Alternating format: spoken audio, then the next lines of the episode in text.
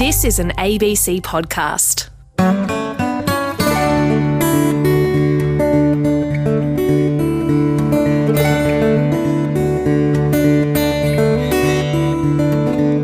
G'day and welcome to Country Breakfast. My name's Clint Jasper.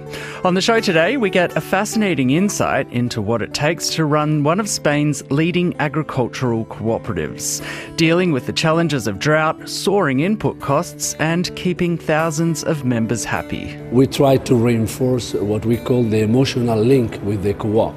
You have to feel that this is much more than price is that uh, we are a group, is that we have more opportunities together, is that we are goalkeepers and we don't know where they are going to throw the ball.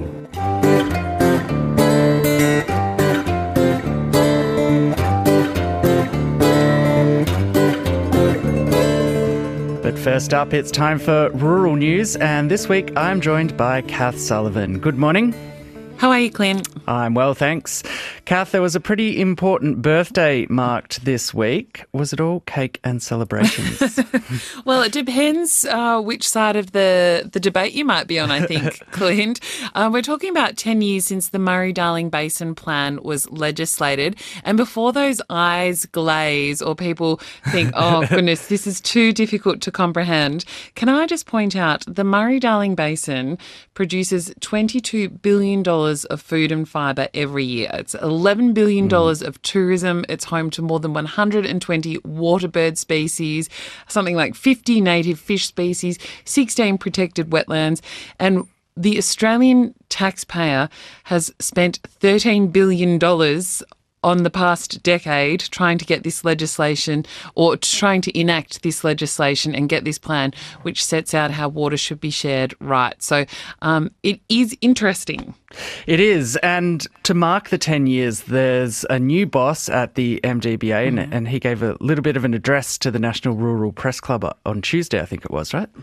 Andrew McConville has only been in the gig for four months. He was actually appointed in the dying days of the last um, parliament, and he comes to the role to the public service, having most recently worked as the the head, the CEO of APPEA, which is the oil and gas lobby here in Australia. Um, he's taken on the role at a pretty critical time in the implementation of the Murray Darling Basin Plan because there are just a couple of years to go before some key targets are met, and he addressed a packed press club here in Canberra this week and uh, gave a pretty interesting update on where things are at. Through the Basin Plan, water is now set aside for critical human water needs. Water for towns and cities is now prioritised in dry times. This didn't exist in the Millennium Drought. There's been significant government invest- investment to make every drop count, on farm and off farm, modern, clever irrigation networks, smart water meters, and precision watering on farm certainly a far cry from the Dethridge wheels of old when I used to go out to farms in the western of New South Wales. And things generally in the Murray Darling Basin water space have, I know, I feel personally have kind of kicked up a notch. It feels like the news is coming thick and fast reports, um, updates, and estimates, things like that. Speaking of reports, I think Andrew McConville noted something like 70 independent reviews and reports um, into the Murray Darling Basin or water management over the past decade. And he also pointed out um, the number of jurisdictions or politicians that um, o- oversee different parts of the basin at various levels of government, and it was all enough to, um, to bring on the sweats. Really, it was quite quite a nervous time, but there has been a lot of progress made in the past decade, and Andrew McConville really um, wanted to celebrate the the work that has been done. Some 2,100 gigalitres. Um, you're better on how many Sydney harbours that is oh. than I am.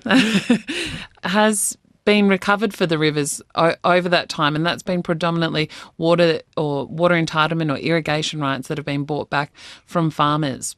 Turning around 100 years of overconsumption doesn't happen quickly.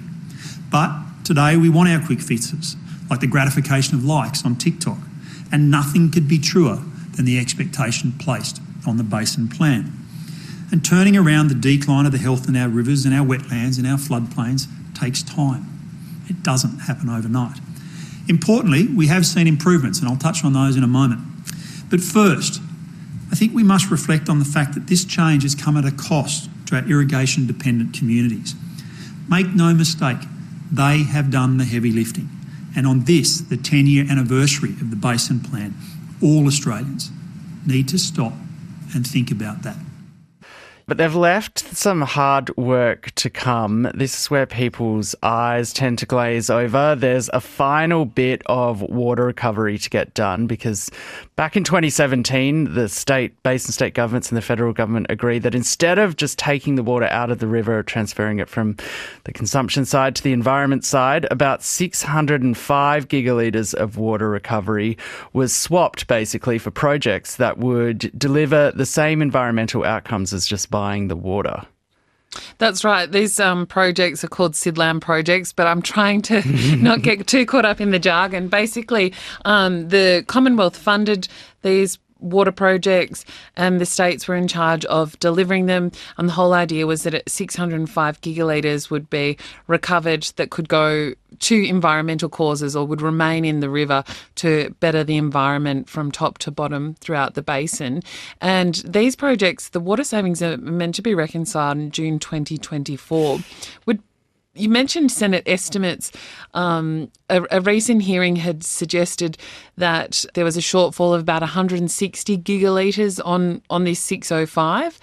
Well, Andrew McConville updated that figure this week and said that it could be as much as 315 gigalitres short, which, um, you know, that's more than half of, of what these projects are meant to deliver.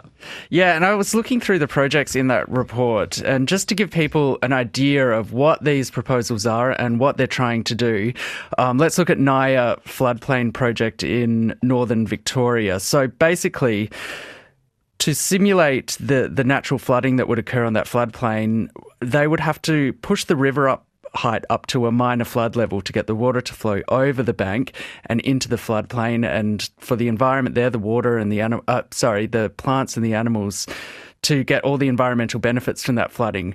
So instead of acquiring the water it would take to push that much water down the river and flood, they're actually proposing that they'll put in regulators, four different regulators, so they can just let water from the main channel across the floodplain and, and potentially back into the river. And that's the in- equivalent environmental outcome of of acquiring that water. So that's one example of that project. And it's also an example of a project that's at risk of not being done in June 2024 because, of course, the river's in flood at the moment and it potentially will be until autumn next year. And the past two years have seen some big complications with uh, moving construction mm. crews and everything across the border um, and things with the supply chain of doing any type of construction. Yeah, it's not lost on water managers that we're having this conversation about water recovery and ensuring that there are is going to be water in the system when the next drought comes at a time when people have got their homes inundated, paddocks mm. inundated, when water managers don't have access to various parts of infrastructure. Um, we, and as you point out rightly, Clint, there it's going to take months till we really know the extent of what what has happened. Just while we're talking about these projects, I think it is worth pointing out. Um, um, what's going on with the Menindee Lakes project. Um, of course, a lot of people recall um, when the dead fish, the, the fish kills emerged at Menindee in the middle of the drought. People are familiar with this part of the basin. It's almost geographically in the middle. And the New South Wales government had this task of recovering 105 gigalitres um, through infrastructure works in the Menindee Lakes. Now, that project's had to be rescoped and rescoped as far as I can gather, there hasn't been any work done there to date. And this whole idea of gathering or recovering 105 gigalitres is really just slipping away off into the distance. And even with the rescoped works, I think there's a scuttlebutt that if that project was to get community support, I think that's a huge if at this Big stage, it, it, yeah, it would only recover something like 40 gigalitres. So you're starting to get a sense of how it could be up to 315 gigalitres short across these state managed projects. Well, where does this leave us all, Kath? As we've said a few times, there is this deadline of June 2024 for these projects to be completed. What actually happens on that date? Well, on that date, Clint, the Murray Darling Basin Authority will undertake a reconciliation um, and it has to report back to the federal government about where things are at at that time. It was interesting to hear Andrew McConville, the new boss of the authority, say that the world doesn't end on June 2024. things keep happening and water management, it's evolving all of the time. And it's likely there will be more Murray Darling Basin plans into the future. But what will happen is when we get to this June 2024 deadline, the government will have to decide if it'll buy the water from willing sellers in the system. And we've heard the Federal Water Minister Tanya Plibersek say that she has had approaches from irrigators who do want to sell their entitlement. They prefer to sell it to the Commonwealth because they think that they can get a premium rather than selling it to their neighbour or somebody else uh, up and down the system. And it will be up to the federal government as to whether or not they'll open up the Water Act and the Basin Plan legislation to extend these deadlines. And I think we've pointed out before there's a pretty uh, serious Water Ministers' Council meeting scheduled for early February. Got to get the Victorian election out of the way and uh, in before the New South Wales one kicks off, where some really heavy decisions will have to be determined. And you, Kath Sullivan, and I will be watching closely. Thanks for helping me wrap up 10 years of the Basin Plan in uh, roughly 10 minutes. well, wasn't quite the uh, birthday cake and streamers that um, I might have hoped for, but always good to talk about water policy. Absolutely. Kath Sullivan, thank you very much for that wrap of Rural News this week. Thanks, Clint. And just briefly to some other news this week, an alliance of food producers and distributors took to Parliament House in Canberra earlier this week, calling for a national food security plan. The National Food Security Supply Chain Alliance represents convenience store operators, farmers, meat workers, independent retailers, hospitality workers, warehouse and transport operators. Their spokesman is Richard Forbes. 80% of Australians are concerned about rising food prices. Uh, Food Bank's Hunger Report 2022, three weeks ago, said that 2 million Australians are struggling to put food on the table, and that includes 1.3 million children in Australia are food insecure. What we're facing is quite unprecedented. And finally, an old Furphy water carton tank that had been living in a paddock in Beechworth in northeast Victoria for decades sold at a clearing sale for a record $61,300. Furphy water carts have in recent years become collector's items. The horse drawn water carriers were made in Shepparton and they were a common sight on farms from the late 1800s. Clearing sale manager from Kevin Hicks Real Estate, Chelsea McKay, says she was shocked at the final price. We had mentioned that we hadn't seen one with the, the Furphy pump on the front, but had sort of no real indication as to value at the time. Yeah, we, we then spoke to a couple of uh, local collectors who all said, oh no, that'll be very, very sought after. We, within the first 24 hours, it jumped from um, 1015 to 25. And I'm sure that's got a couple of people rummaging through the scrap heap. That is rural news this week.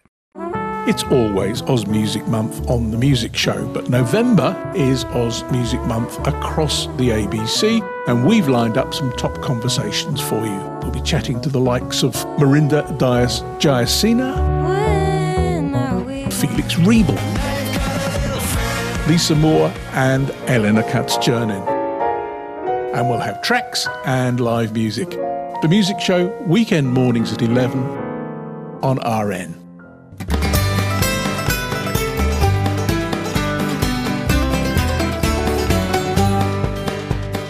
This week, we're stepping into a busy butcher shop where we'll meet a keen apprentice who's following in her mum's footsteps, honing her knife skills and learning about different cuts of meat. We'll take a tour of a regional brewery that's recycling water and tapping into the power of the sun as it reduces its environmental footprint with the aim of becoming carbon neutral. And we'll hear about an initiative that's turning deadwood into a valuable resource in a remote Indigenous community. It's also giving a group of young men something that's turning out to be life changing. Yeah, well, they've got a lot more confidence. They um, makes them happy, I suppose. It, it, gives them money in their bank to, to be able to you know, buy new clothes, buy stuff. A lot of them talk about saving up, buying a Toyota and going out travelling, going fishing, going hunting. So it, it gives them a, a, good meaning in life, you know. We'll hear more about how harvesting firewood is giving young men in a remote community paid work as well as returning profits to local residents. That's coming up. First today, we're headed to the lush forests of Victoria's Otway Ranges, where Alastair Watt has spent the past 40 years nurturing rare trees collected from around the globe. Reporter Rhiannon Stevens visited Alastair in his garden. Uh, we're going to have a look at uh, a Chinese conifer called Taiwania. We're in uh, Alastair Watt's garden on a misty spring day.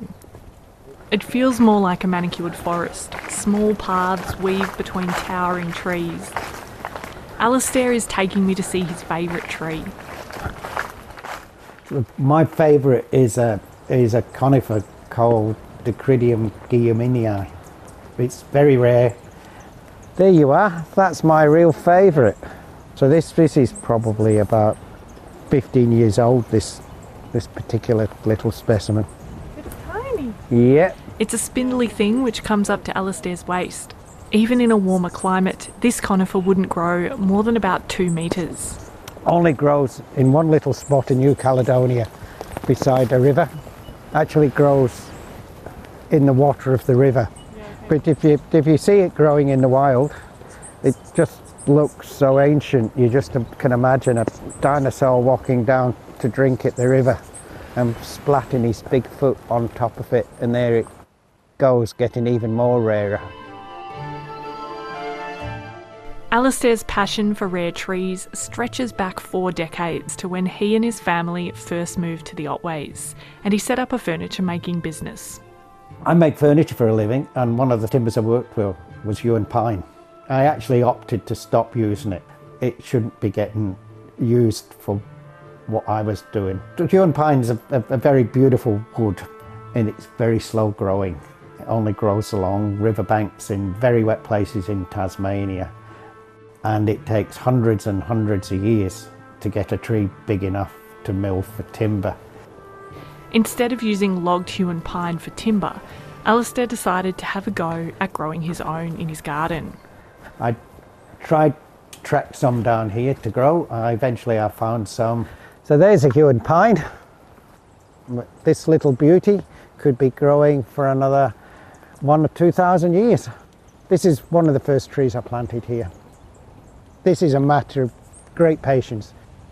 I got the Huon pine growing and then I started tracking down other trees and it became obvious that uh, some of the trees I was interested in growing weren't being grown in Australia.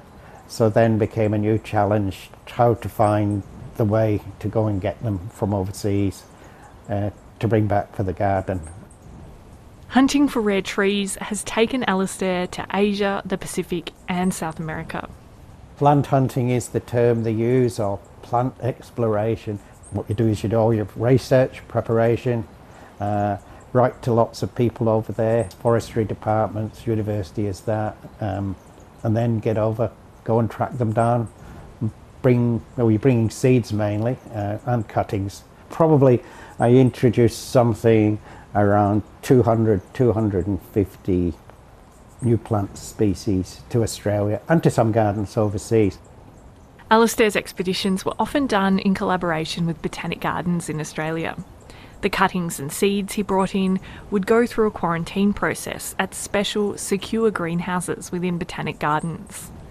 The process could last months, even years, before the material was deemed safe and Alastair could plant some of the specimens in his garden. Slowly, Alastair has transformed what was once a treeless paddock into a forest. This was a completely bare block, not a thing on it. 40 years later, we've got almost 100% what you'd call forest and woodland cover. Alastair's trees could be here for thousands of years. He says they act as an insurance policy if the original populations are ever wiped out. If it ever is lost in the wild, there is some semblance of a stock left. Some of these trees uh, are recorded as being here. Someone needs to get them for scientific work. Alastair's collection of rare trees has also given him entry to an exclusive club. Very proud to say I'm a member of the International Dendrology Society. and that is for people who grow trees. And this is where I think is really cool. It's there was an article published on the most exclusive societies in the world that you can't join. Well, our society was on that list. You can only be in it if you're invited to join. Yeah, I mean, it's not a planned career path. It's just something that, you know, it keeps grabbing your attention. People say you're mad to start a garden like this, but then after 40 years, you get used to doing it and living it. Um, I don't know how people manage not to build a garden. In a remote community on South Australia's far west coast, a group of young Yalata Anangu men are firing up chainsaws and turning dead wood into a valuable resource. Hello, I'm Jodie Hamilton. I'm watching on as this team of workers gather and chop wood to be packaged up and sold as firewood. The profits from firewood sales will help fund the purchase of solar panels and offset some of the costs as the community transitions to paying for their energy supply, as Yalata Anangu Aboriginal Lands Chief Executive David White explains. The people here have never had to pay for their power. That's changing in the next year. So what we tried to do was get the board to search deeply into their hearts and see what was a positive. And we came up with an opportunity thinking, okay, if we we've got plenty of dead wood lying around, which is a product called Western Myall and it burns hot long and leaves no ashes, and everybody wants it, wants to use it. So we did a deal with a, an outside company called Longburn Firewood. They have opportunities, already have contracts with people like Coles Express. We thought, okay, if we get a band of people together and see if we can um, learn how to package and collect wood and sell it to this Longburn, what would happen? We explained to the people that who were going to join was, look, okay, it's a new business. We need your help. You will be paid a good wage for the work that you do. And then any profits that we make from this business, we would put back into the community. And they said, How are we going to put it back? I said, Right, we're going to be charged for power. If we could buy a solar panel or solar panels for each house and generate our own power, you know, with the profits of the uh, wood business, well, everybody, it's a win win. David White says for many of the men working on the firewood project, this has been the first time they've earned a weekly wage. A lot of these guys we were in touch with because they come through our youth programs, obviously our school and our sport area. So we knew who they were and we didn't see them around much and they're generally sitting around playing computer games. So we got a couple of those guys out, took them outside. So, you know, we've got lots of land here and uh, lots of spaces and lots of wood. So we first took them outside in our vehicles and showed them what we were going to do, showed them some videos of other successful wood businesses and how they went about it. Five turned to 10, turned to 15. You know, these people started telling other people, and the guys were involved from the ground floor up. You know, they, these young fellows built the business on their own. Um, it was very exciting for them, and then um, we've got a, a, really good young man, uh, Will Wilton, who leads the crew. And it, it's like a little footy team in there, you know. They joke around and they verbally, they, they're very serious when they're handling the heavy equipment and stuff. But when they're packaging and stuff, there's lots of lots of fun and laughter, which is good. They're great bunch of young lads, very enthusiastic at the moment. You know, it's been going on pretty well for a few months now. Do you think part of the success is that that money that they might be generating or that they are generating is going back into the community for a, cause? I'm sure it is. It was hard to sort of convince people to um, believe what we were doing, but once we showed them that the value of each packet they did, you know, what we sell it for and what we do, you know, how much percentage that goes to their wages and then what's left, you know, pays for equipment and fuel and stuff, and then again, the profits at the end of the year will go into actually powering their own houses. They were very excited, very proud. And will that give them pride um, in ownership in the community oh, as well? It, it, really has already. You know, the kids are really, uh, there's a lot of chatter about it, you know, amongst the community members. And there's been some feedback from outside of the community, which has made the guys really proud about their achievements already. I think just turning up to work and having fun and still achieving our daily goals, you know, which is there's a pallet consists of 66 bags of wood and we have to have 22 pallets put to load a truck up to go out of here, and that's a lot of wood. Team coordinator William Wilton says the young men enjoyed getting out on their land, but also working in the shed to package the product. So in the mornings, the fellas rock up, they have tea, coffee.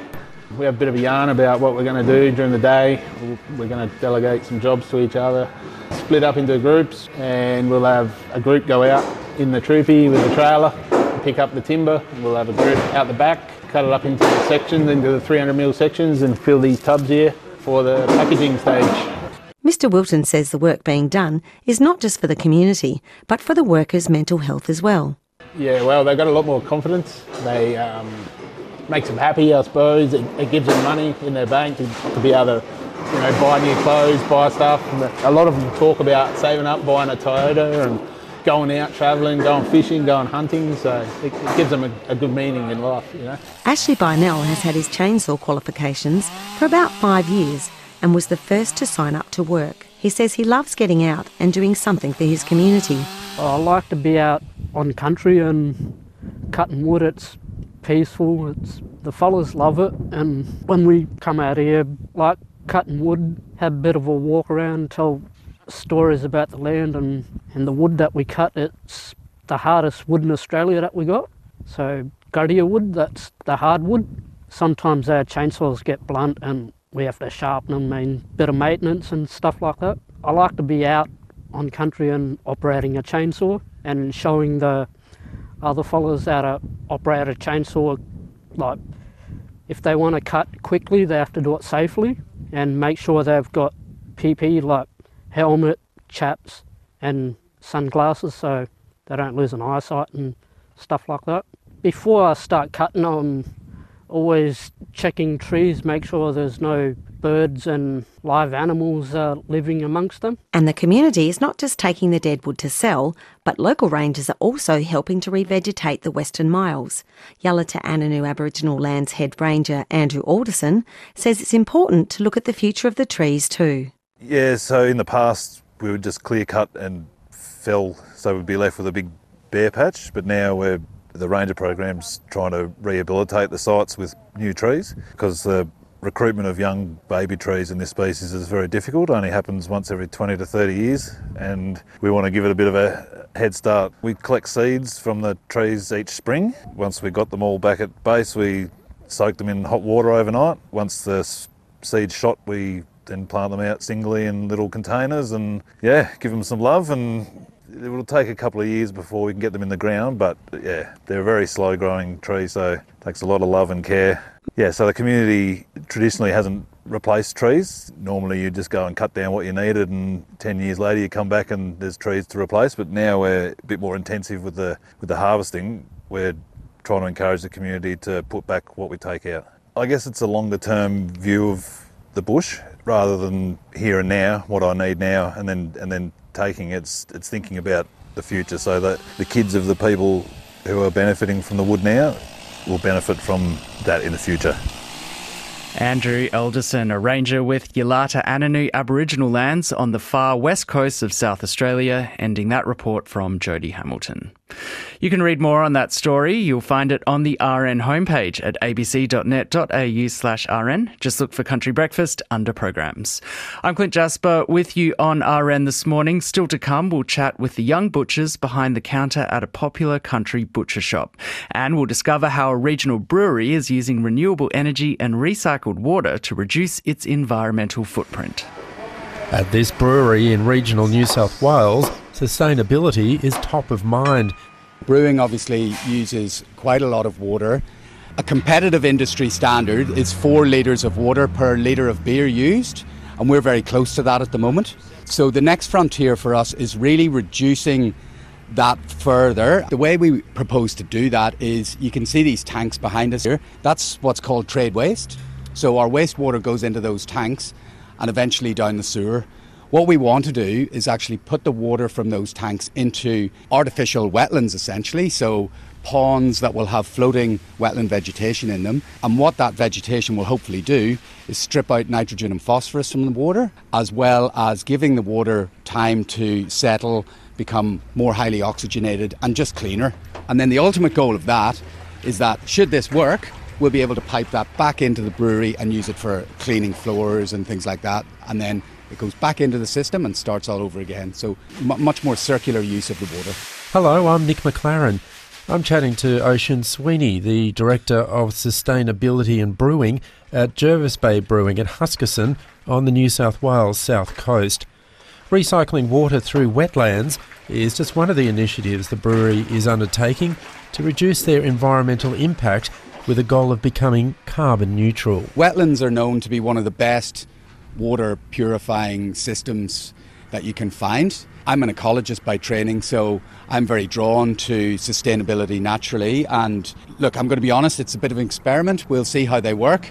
But I'm really confident that the ponds will definitely get the water to a much higher standard than trade waste alone. I have identified a lot of wetland vegetation that we'll actually use, some rushes, some reeds, and things like that, and we'll have them all on a big floating uh, hoop, I guess. And fingers crossed, they do the job of cleaning up the water for us. Where I'm standing now, I can see uh, an electric vehicle, and it's not just a sedan, it's actually a, a van. And behind that are the big silver cylindrical I don't know if you call them vats that the, the beer is made in or stored in. T- tell us what's going on here.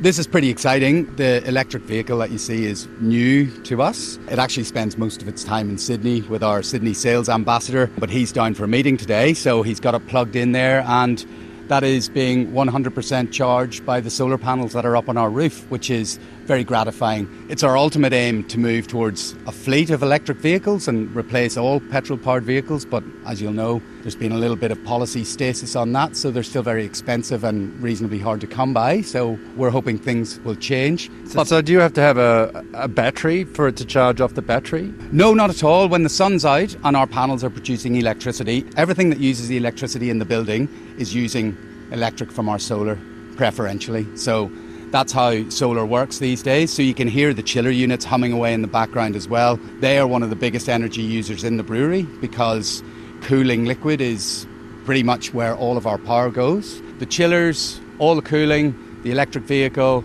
all the people working on laptops, all the pumps that are running at the moment are all being covered by our solar power now, which is fantastic. And what happens at night then? Does it have to switch back to regular power at night? It does, that's absolutely correct. So that's a big frontier. We're working on that. I've been looking into, for example, wind turbines. At the moment, they're reasonably expensive, and I've got a bit more research to do to figure out whether we can get a micro turbine here and it will produce enough power for us. All right, let's uh, wander up to the front. So, we're standing in front of what looks like three tanks with pipes attached to them and some kind of uh, electronic uh, device that uh, looks quite technical. What, what are we looking at here? Actually, what you're looking at is very simple. They're domestic solar hot water units. So, I mentioned to you about our solar electricity, the um, solar PV, but we've also got these three tanks that heat water passively on the roof as well. One of the biggest energy costs in terms of gas for us is heating water. So anything we can do to preheat the water before it goes into the brewery saves us on gas and therefore saves in carbon emissions. We have had these in from day dot in this brewery. We're going to get them retrofitted across the road, so we'll then be able to look at our new gas use compared with the old gas use without these solar hot water units and do a calculation to see how much we're not emitting. But you still have gas as a, as a backup? Yeah, absolutely. At the moment, we can't escape gas. We have a steam boiler, and in order to boil the liquid that is required as a part of the brewing process, you really have no option but gas at the moment. That's why technology like green hydrogen is so so exciting for industrial processes, because were we able to get rid of gas, we would essentially only have to reduce our nighttime electricity emissions and we'd be really on a path to zero emissions. In her hometown of Donnybrook in southern Western Australia, 21 year old Zoe Worsfold is following in her mum's footsteps, becoming a butcher. Mum, yeah, she loved the idea of me being an apprentice butcher taking after her steps and stuff. So that was good. I also went to Harvey Ag College and did a bit there of butchering, so that helped as well, and I enjoyed it there. So yeah. G'day, I'm Ellie Honeybone. I'm chatting to Zoe in the butcher shop where she is undertaking her apprenticeship under the guidance of another female. 22 year old butcher shop owner Georgia Rutter. And so far, Zoe says working with meat and sharp knives is a role she really loves it's easy working with a great crew. I love it, I guess. So yeah, so far I love it. Um, I do a bit of everything. I'm really fortunate, I guess, being a mature apprenticeship apprentice. I get to do a lot more than probably younger apprentices, having the more life skills, I guess, being older. So learning the more advanced things um, every day. So that's yeah, that's good. It's a pretty small team here, but you've got two girls out of like five people. How does that? That must be pretty awesome to have. Yeah, no, it's really good having another girl. Um, keep the the boys in line, and um, that's what everyone asks me every day. All the customers, oh, you're keeping the boys in line. So yep, we are. Yeah, having a girl boss as well is is great and. It's easy when and Bryn and Mason have the passion, and it just it's easy when they have the passion there. So like it rubs off on you, and I guess going over and beyond for other customers is just really good and just feels like you're always doing good deeds and it's just yeah it's really nice because they're always happy with it and I love that a steak's not just a steak there's so much more to it Do you ever go home and um, chat with your mum about tips and tricks and like how how's she going with it?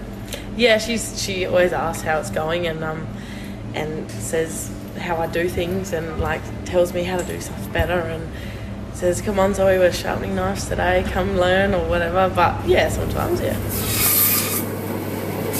I'm Georgia Rutter, and I'm co-owner, I'd say, of um, Donnybrook Butchers with yeah, Bryn and I own our partnerships in the shop. So yeah, obviously I didn't think I would be in this industry a few years ago, but you know Bryn's really passionate about it, and I definitely like wanted to help him with that and definitely believed in his passions. And I came from like a food background. And my mum had a cafe so obviously different a butcher but still kind of similar things. So um, no definitely thought you know give it a crack and see how we go. And no, I love it loving being here and learning so much. And you know it's nice having Zoe here as well another girl. It's um, always good to not be outbalanced by the boys so What- yeah What's it like running a butcher shop every day? Like um, it's definitely different to what obviously I said I thought I would be doing, but no, it's awesome. You meet so many lovely people and everyone's so nice, and you learn. Like, I think being in a small town as well, it's definitely different if you were in Perth or something. You know, we um know most of the people that come in and learn. You know, I've definitely become friends with lots of people that I wouldn't have probably known beforehand. And yeah it's great and definitely long hours but it's great you know. We enjoy what we do. I think that's what helps. If you know if you don't like what you're doing it's definitely going to be a lot harder to get up every day and do it. So yeah. Do you think it helps having some some girls in here just to you know make sure things are done right? And yes no definitely definitely girls. It proves that they I think we think a lot different to boys. I mean even like teaching Zoe Zoe didn't really know much to start with and it's definitely a lot easier teaching a girl than a boy. I think just a lot more common sense I'd say. Um, you know and we think you know it's good we think a bit differently so we get catch on things that the boys might not quite you know catch on about or things like that. So no it's definitely definitely good having another girl in here. What would be your favourite aspect about owning and, and running this business? Um, you can make any decision you want and anything you like, oh, maybe we should try that. You don't have to ask someone or can we do that? Like, just do it what you want. Like, um, and I think that's good because we can change things every day or do whatever we like. So it's, it's good having that, you know, freedom to change things and try new things. So yeah. You got a swag of trophies around here too. You're obviously doing pretty well. Just some customers just now said that you put a lot of passion and into it, and you can and they can tell. Yeah. What do you What do you say to that? Oh, I think it's really nice that you know we, you, we do put so much time and effort into it, and I think it's really nice that we have you know been got awards to show that we like proves that we do do a lot of work, and it's lovely. So many customers come in and say congratulations, and it's really nice how many people have noticed and they do know how much work we put in, and it's not you know it's not, unseen, you know. So yeah. Georgia Rutter from Donnybrook Butchers in southwest Western Australia. We also heard from her apprentice, Zoe Worsfold, in that interview with reporter Ellie Honeybone. Before that, Nick McLaren took a tour of the Jervis Bay Brewing Co.'s new plant on the New South Wales south coast. You'll find more on those stories and all of the stories on today's program. Just log on to the RN homepage and look for Country Breakfast. With ABC Listen, explore a whole new world of podcasts and live radio. like unpicking fast fashion in Veronica Milsom's podcast Threads, The marketing tricks being used on us right now? or learning to spend less and live better with Nazeem Hussain's Pineapple Project. Do we all really need it? And if we do, how do we get it for cheap? The ABC Listen app. A whole new world of live radio and on demand audio entertainment. Download it now from your App Store. Spain's southern coast is home to the world's largest surface area of greenhouses in the world, earning it the nickname the Plastic Coast. These greenhouses transform the region's economy, producing a bounty of fresh produce that gets exported around the world. Many of the farmers are members of cooperatives, and one of the leading organisations there is the Unica Group.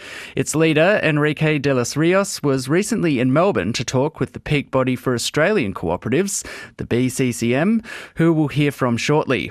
But first, let's hear a little bit from Enrique about farming on Spain's plastic coasts. We produce produce and fruits, and uh, we are around 5,000 farmers, uh, 5,000 employees at the packing houses, and uh, 12,000 workers at the farms. And are they located in a certain area of Spain? Basically, we are located what is called the Plastic Sea in the south of Spain. It's an area of 50 kilometers long where 80% of the European needs for produce uh, during five months in the year are located, and, uh, but we have also co-ops around Spain. Is it mainly for domestic consumption or do you export as well? No, we are mainly oriented to export. We, we feel that we are more German growers than Spanish growers.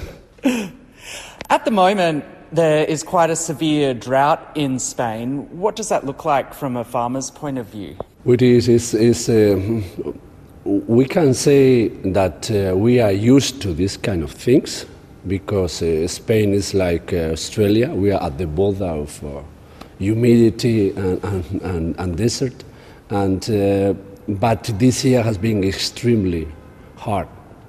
So at the coast, we can take uh, water and make desalination for the greenhouses, but inside for, for the orange trees and stuff, it's, it's going to be a very, very tough year. Some plant, some trees will not produce this year. Is there a risk of any of those permanent trees dying? It is, it is. And uh, we just uh, irrigate them as uh, an emergency, but not to produce. So the farmers in your co-op all over Spain really are dealing with the drought and I imagine like farmers all over the world they're paying more for things like agricultural chemicals and fertilizer now because of the war in Ukraine. So is that really um, adding up in terms of the bills that they're paying?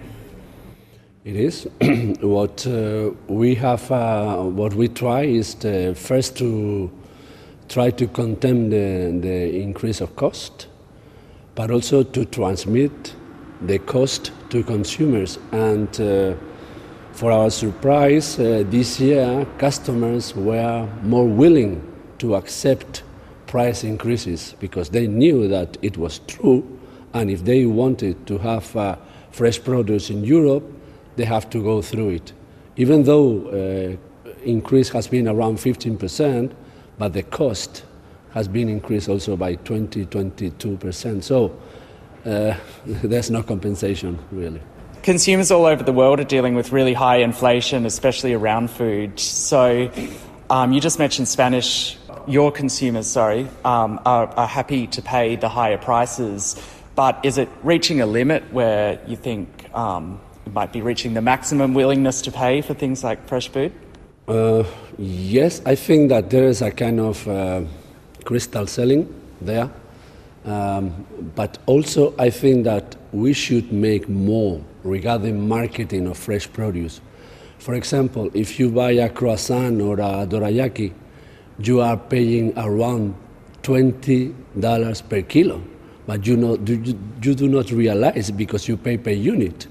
If you buy a banana, you are paying one banana is around 20 cents of dollar, and it's at the same level of one dorayaki, which is one dollar and a half.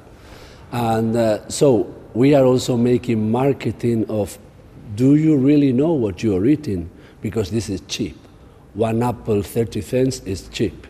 Is there anything about your cooperative structure that helps deal with these challenges or helps farmers deal with these challenges a little bit differently or easily than if they were just farming by themselves in the wide open market?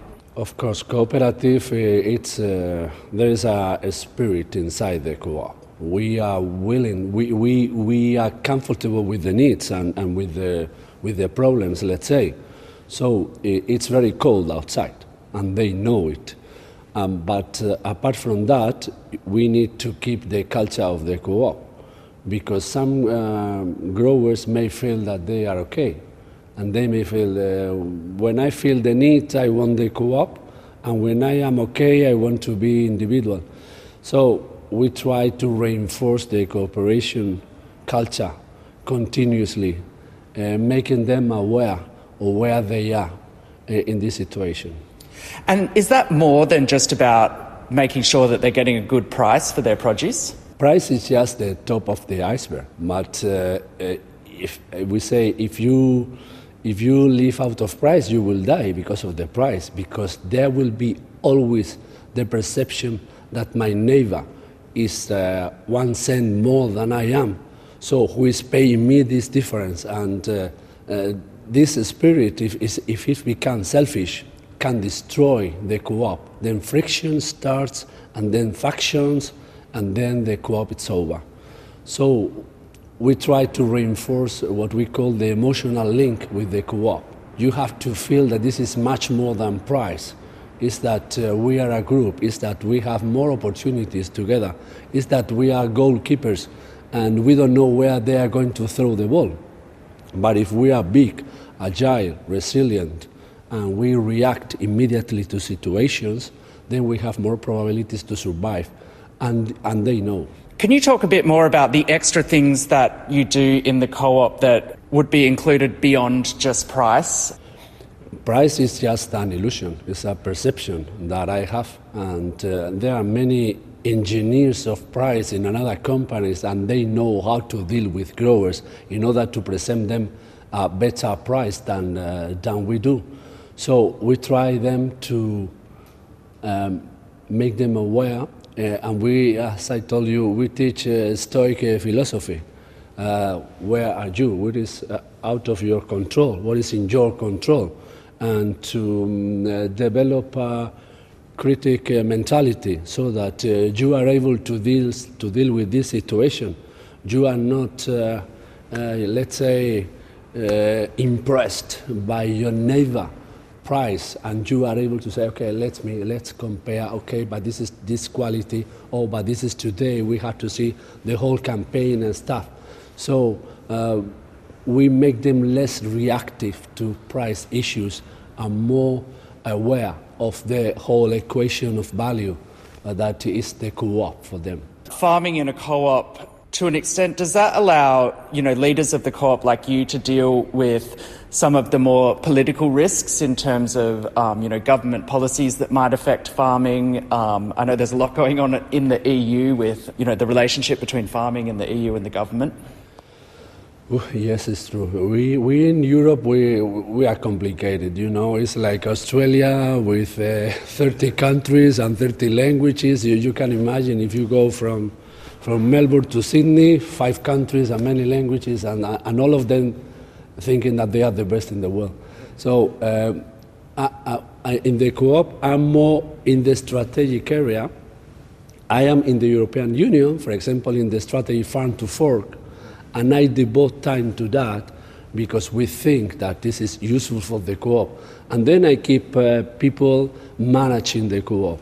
Uh, we said yesterday that uh, co-ops cannot be managed because by nature they have to be lead. Mm, so I try to keep people managing and then I lead in the, uh, when there is an issue, I, I go there.